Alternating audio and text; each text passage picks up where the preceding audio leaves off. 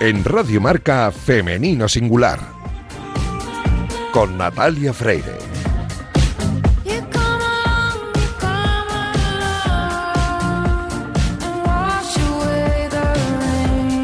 Bienvenidas, bienvenidos a este oasis de radio dedicado a la mujer en el deporte. Os invitamos a acompañarnos la próxima media hora en la que hablaremos en Femenino Singular, que es el nombre de este programa que escucháis ahora mismo en la sintonía de Radio Marca.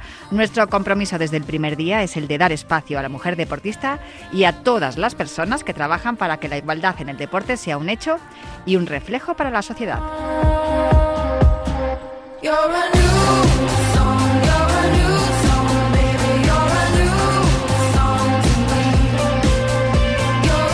Os recuerdo que podéis encontrar todos nuestros programas en todas las plataformas de audio y también en la web de marca.com.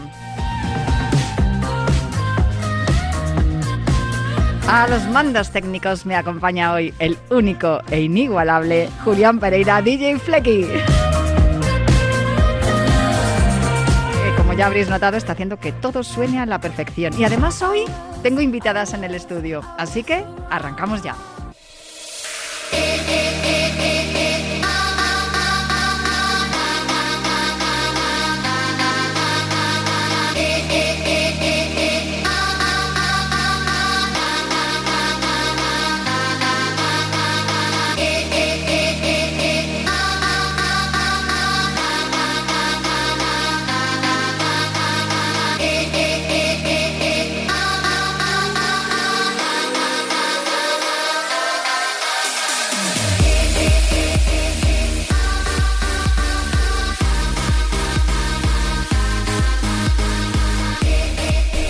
Como cada segundo programa del mes está sonando esta sintonía que acompaña a una mujer de verdad que me ha cambiado la vida, porque desde la primera vez que coincidimos en un estudio hubo una conexión que se convirtió en lo que es hoy, en esta sección que, como os decía, cada segundo programa de mes nos acompaña aquí en Femenino Singular una periodista en zapatillas, Samantha Chocrón. ¡Rana, que estoy! ¡Hola, hola! ¡Me mató! ¡Me cambió la vida! Sí. ¡Me mató! No, es verdad. A ver, cuando conoces a... No, en serio, cuando conoces a alguien... A una loca como vos, sí. digo, a una colega periodista como vos. No quería decirlo así, de esa manera, pero que no se me malinterprete. No, pero que no... Pero hubo una conexión porque somos muy parecidas en ese sentido, a las dos nos... Y encima a las dos de la Leti, que somos perfectas. Calla, que no sé si hoy estamos aquí en minoría o en mayoría. Mejor no hablemos de fútbol, vamos a lo de running. Mejor no hablemos de fútbol, porque hoy me has traído a tres invitadas que yo de verdad ya me he enamorado de ellas directamente. ¿Viste lo que una son? Por una, y mira que me lo advertiste. Te voy a traer a tres mujeres impresionantes y yo dije, bueno, tampoco será para tanto porque todas son impresionantes. Pues sí, estas desde luego me han llamado una atención especial por muchas razones. Preséntalas tú, Samantha. Ay, primero el check, ¿no? Para mí, porque te traje tres mujeres que sabía que te iban a encantar. Hoy vamos a hablar de empezar a correr después de los 50, porque ellas empezaron a correr después de los 50, entonces la idea es motivar a las mujeres a que se calcen zapatillas y hagan cualquier tipo de deporte. En este caso vamos a hablar de running porque da la casualidad que las tres son runners y hacen podium. Te presento, en primer lugar tenemos a Ana Ojeda. Ella comenzó a correr en el gimnasio cuando tenía casi 60 y fue un descubrimiento de vida que hoy ama y adora y admira. Tiene 74 años, ¿qué tal? Bienvenida. Bueno, me has descrito perfectamente.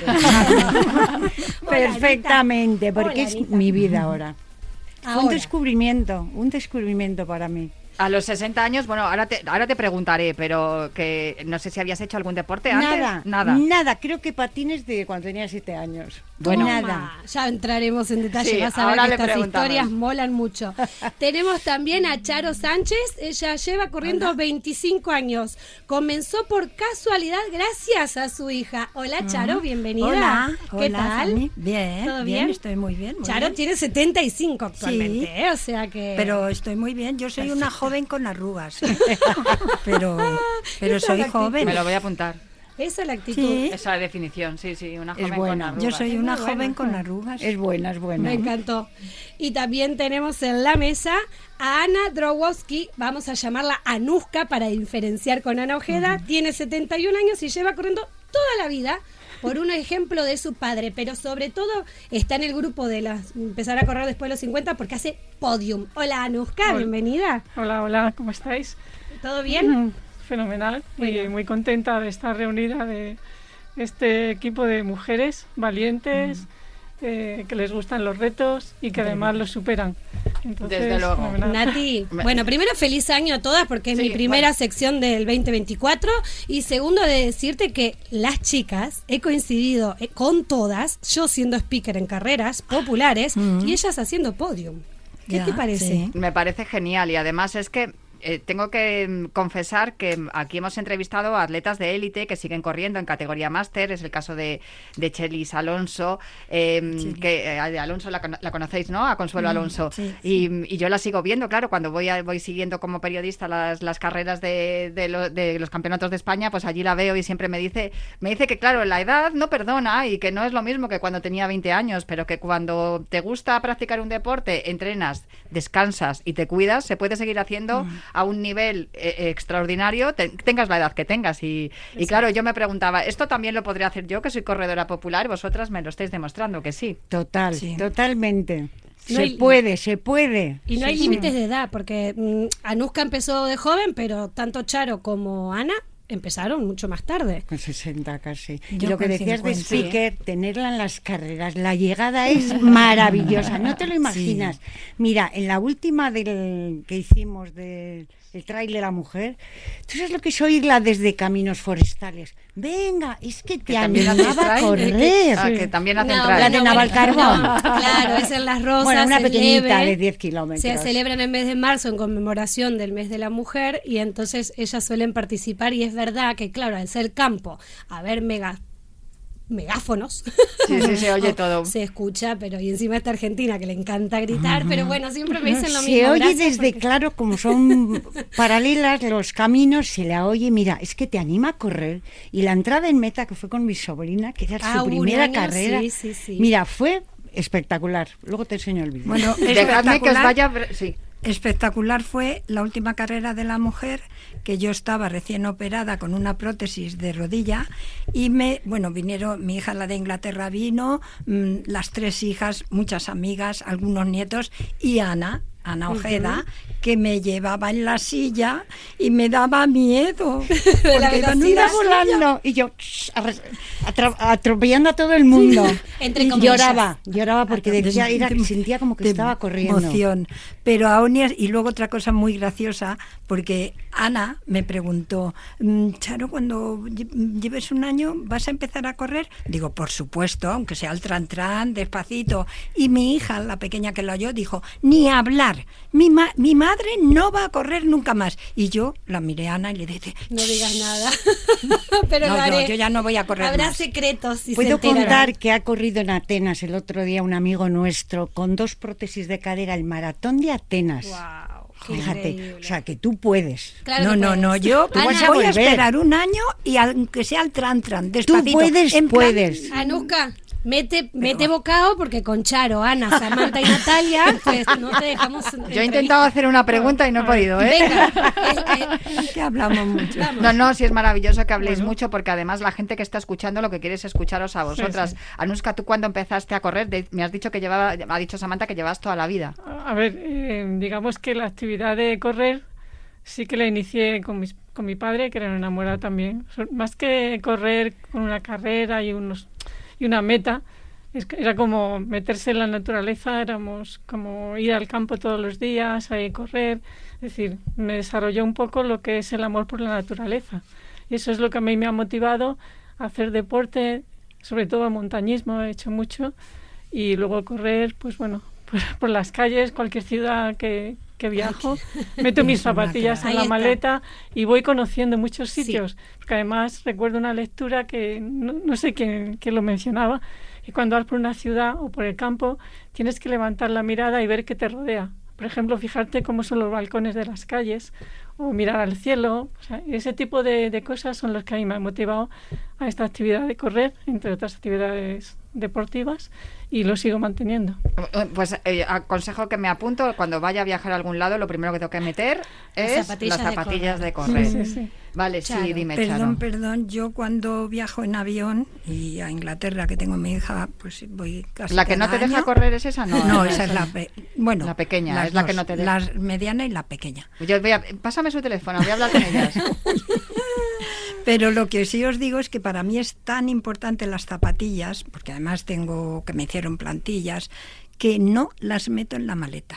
Las zapatillas cuando voy en avión siempre vienen conmigo en una bolsita que me dieron en una maratón especial para esas zapatillas, y yo siempre mi bolsita con tus zapatillas como si fuera el bolso de mano, que es lo más importante. Sí. Bueno, pues voy a volver a Ana, que me quedé con las ganas de hacerte la pregunta, que tú no habías hecho ningún deporte hasta que te subes a una cinta de correr en un gimnasio con 60 años, supongo que en plan, bueno, pues venga, tengo tiempo libre, voy a hacer algo. A ver, yo me apunto a un gimnasio, entonces descubrí el deporte, abrieron el club de corredores y me apunté porque empecé a probar todo, boxeo, todo. Pero salí al retiro y a los 10 minutos me volví. Y entonces me puse en la cinta y me enseñaron cada día 5 minutos, y a los 6 meses ya una hora, y ahí empezó mi carrera de deportista. ¿Y cómo llegáis a conoceros? A través de un amigo que nos puso en común. No.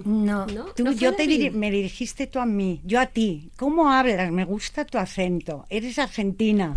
Sí, ¿te acuerdas? Sí, es verdad. Tiene más memoria que yo. Fui yo que es que me ha cambiado a mí el running, porque yo era tímida y ahora me tienen que quitar el micrófono. Y me acerqué a ella y rápidamente digo, tienes acento argentino, me encanta Argentina. Y cuando acabó la presentación nos presentó David Plaza, un periodista. Uh-huh. Un periodista también de lo que era antiguamente el grupo de la revista Runners, que ahora soy corredor, pero bueno, él no está más ahí. Él nos puso en contacto porque dije, mira, quiero hacer un artículo para Argentina, porque yo trabajaba para un programa que se llamaba Factor Running Argentina, algo distinto. Y me dice, tengo a las mujeres perfectas para que hagas una entrevista de empezar a correr después de los 50. Y ahí fue donde nos presentó a todas, las conocí en el retiro hace muchísimos años atrás. Sí, no digamos pero nosotras también nos conocemos por el Club Aquiles. Ah, no, vosotras sí, pero yo no. Sí, yo no. Pero yo a ti también, porque al bar que íbamos después de correr por la Casa de Campo, yo te conocí ahí. Pero también luego nos hemos visto, perdona, que luego nos hemos visto en Podium varias veces. Yo con Anuska y yo, y ella y yo también. Bueno, yo quiero que Charo cuente cómo fue que empezó a correr, porque fue por la hija, es la misma hija que hoy te dice que no corra, la que te empujó, no es otra. Contanos, ¿cómo fue esa historia? La de que está en Inglaterra. Sí. ¿En qué ciudad está de Inglaterra? ¿Se puede decir? Pues ha estado en 50.000, en Winchester, y el marido del tenis y tal. Bueno, a ella le gusta el deporte, vive en una isla, con lo cual es la isla de tus hijas. ¿Vale? Bueno, yo os cuento, yo cuando tuve a mis 3 hijas, una cada año. O sea que se llevan poca. Y además tenía 22 años, o sea que por eso ya soy bisabuela. Entonces, sí que yo me quedé con 20 kilos más. Y yo dije, esto no puede ser. Fui a una librería a buscar un libro de gimnasia que estaba por Samaranch, estaba el prefacio o algo así. Y entonces empecé a hacer una gimnasia que la sigo haciendo. Lo que pasa es que antes hacía un cuarto de hora y ahora hago hora y media con la bicicleta. Pero bueno, que entonces empecé a hacer la gimnasia. Y sí que mi hija, la mayor, la de Inglaterra, me dice, mamá, qué bien estás, ¿por qué no corres? Y yo sí que le dije, ¿pero cómo voy a correr con 50 años? No, tenía 49. Que sí, mamá, que sí, que tú tienes que correr y tal. Bueno, pues ella ya se fue y yo hago los años el 14 de febrero. Y corrí sola en la San Silvestre con 49 años, casi 50.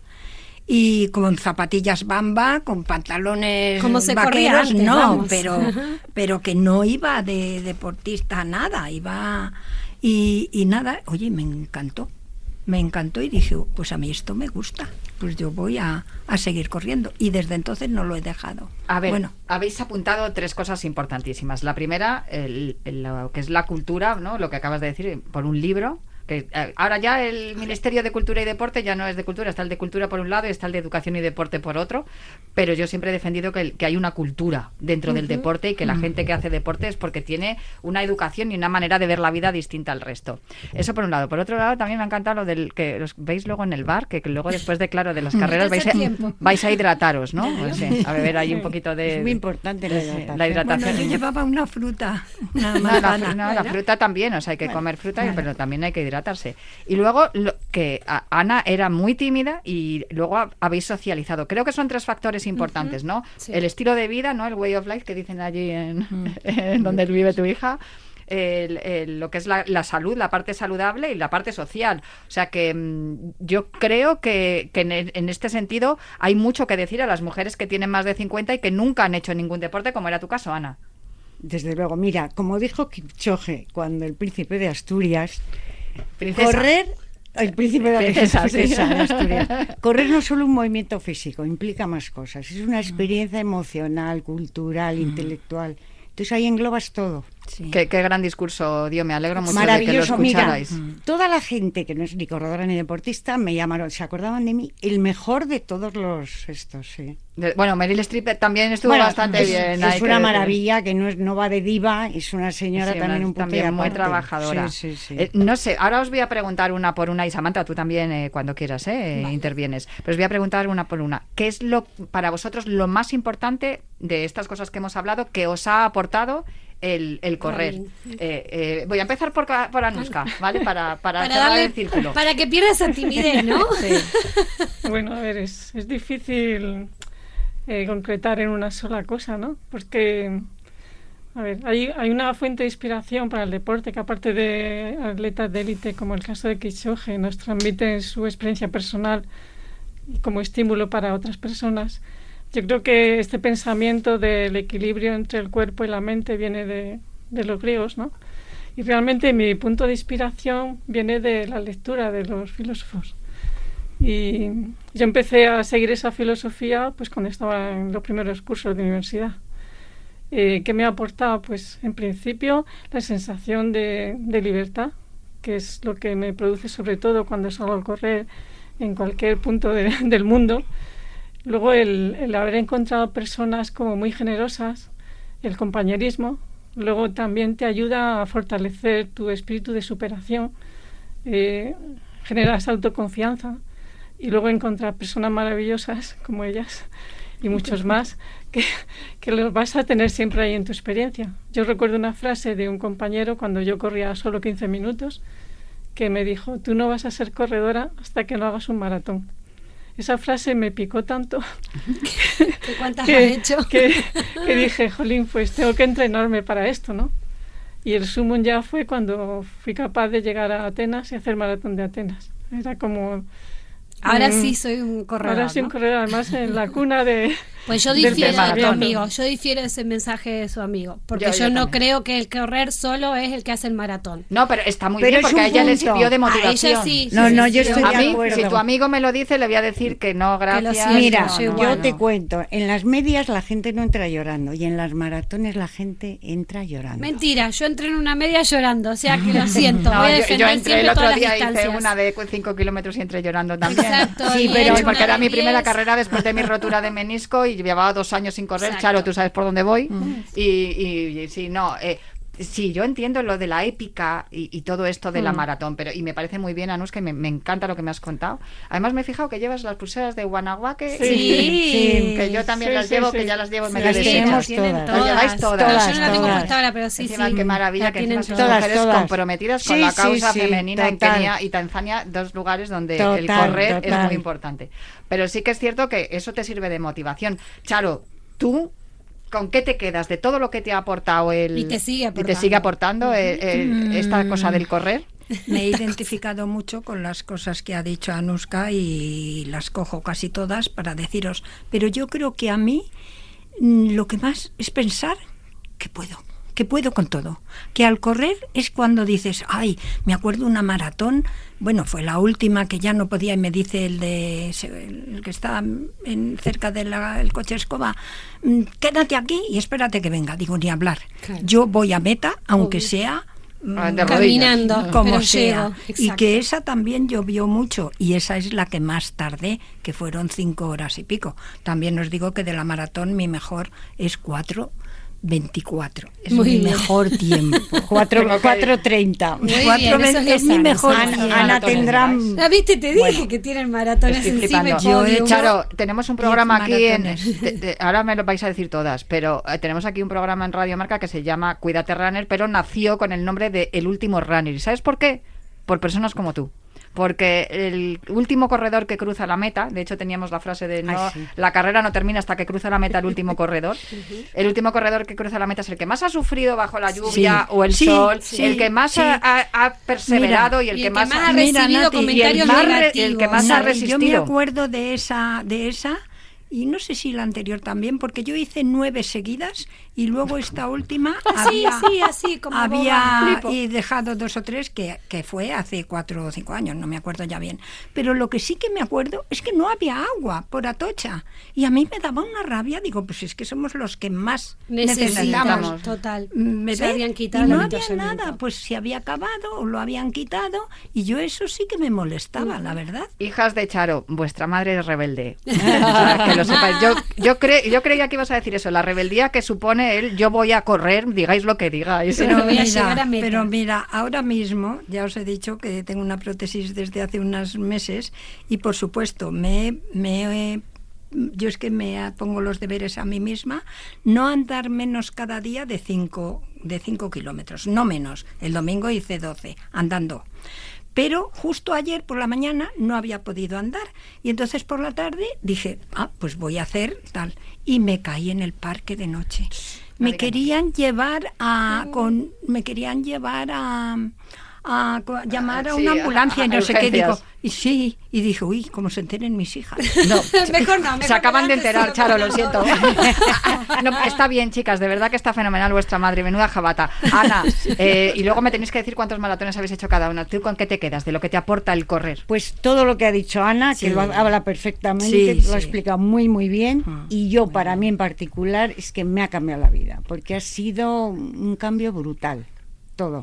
En todos los sentidos, físico, emocional, psicológico. Es que es físico y es espiritual, no lo puedes separar. La gente se cree que es correr, no. A ver, Anuska, ¿cuántos maratones has hecho tú a lo largo de tu vida?